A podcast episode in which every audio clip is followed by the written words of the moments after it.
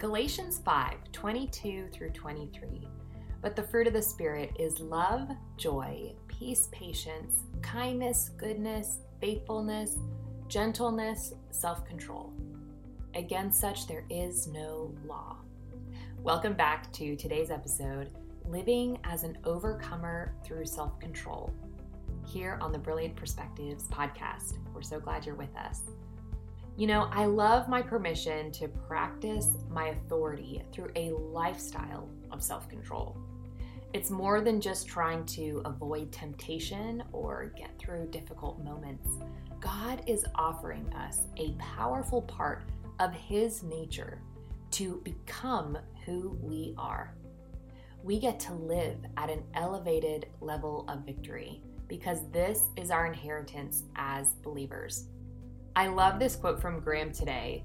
It goes, He wants us to get to a place where we live above the need to just fight for victory because we become overcomers by His nature. So let's dive into our invitation to become an overcomer through self control. Check this out. The nature of God is powerful against the purposes of the enemy. Against the fruit of the Spirit, there is no law in the universe that works. Nothing works against it. And when you practice it, you're on the high road to becoming Christ like. You're learning how to be an overcomer and you're learning how to become more than a conqueror.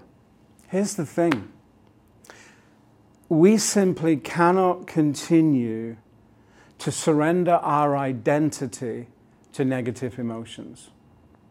So here's my two word counseling ministry stop it. And I say that in the nicest possible way. That's why I think God is so focused on developing the fruit of the Spirit in our lives because He wants to get us to the place where we live above the need to fight for victory because we become overcomers by His nature. In military terms, it's the difference between a battle on the ground and an airstrike. He wants to see you set free from the effects of anxiety, frustration, harshness, hostility, and, and feeling out of control.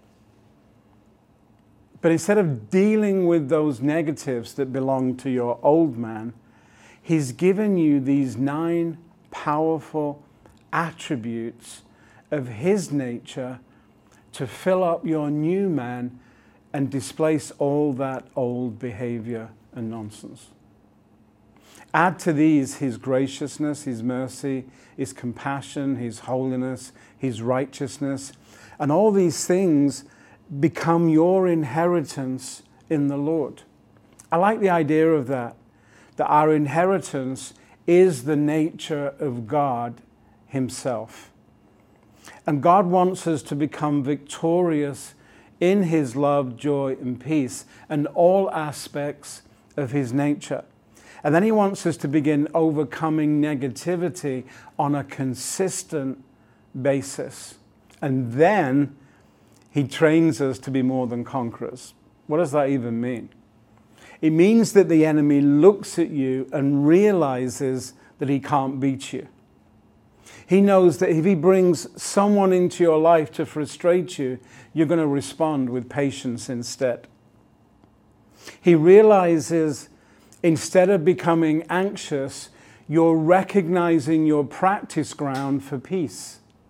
And while the circumstances around your life may be truly challenging, you are consistently connecting with joy in who God is with you. The devil can't win against a people who think like that. So when you're more than a conqueror, the enemy has to consider how much it's going to cost him to try and overcome you. And most times, maybe you become too expensive for him to attack. He looks at you and thinks, I haven't won against her for months, so let's forget it. Everything I do only makes him stronger. And honestly, I can't afford that right now.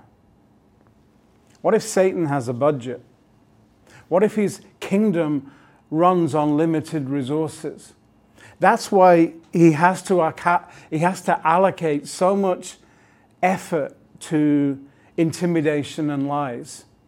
If he can get people fearful and discouraged through appearing to be bigger, badder, and stronger, then he can save a lot of resources and time.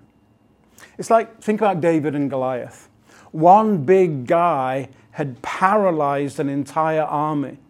You can't tell me that if they hadn't all rushed him at once, they couldn't have taken him out. No way. And then here comes David, who is armed with the promise from Samuel about being king one day. And he's had years with the Lord contemplating God's majesty and his beauty. And this is where one man with God is always in the majority. David knows that he's going to be king, so Goliath holds no fear for him. He's not like he's going to lose this fight. And David has he's already encountered the overcoming nature of God with the lion and the bear, not to mention his experience of God through years of worship.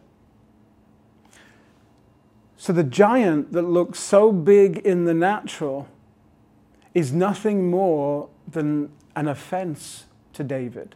It's not an obstacle, it's an offense. How dare someone talk about his God like that?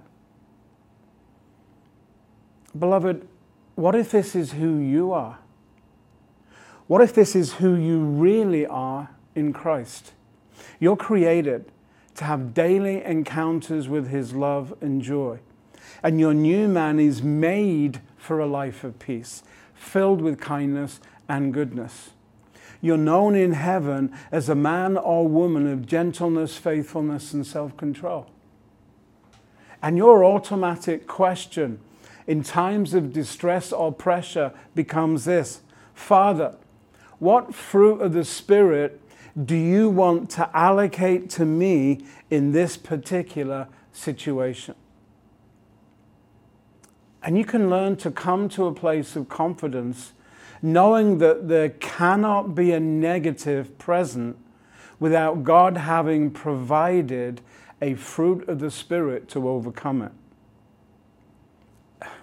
There's a place of freedom that is deeply profound in the fruit of the Spirit. A place where no limitations, no negativity, no law can work against God's true nature in you. No one has the power to make you angry because you will choose love and patience instead. Harsh words can't penetrate the peace of your true identity in Christ. So, therefore, you can respond in gentleness. Instead of judgment, you consistently see people through a lens of goodness, kindness, and grace. And instead of our own negativity pushing us out of control, we've learned to step into the breathing space that self control offers us.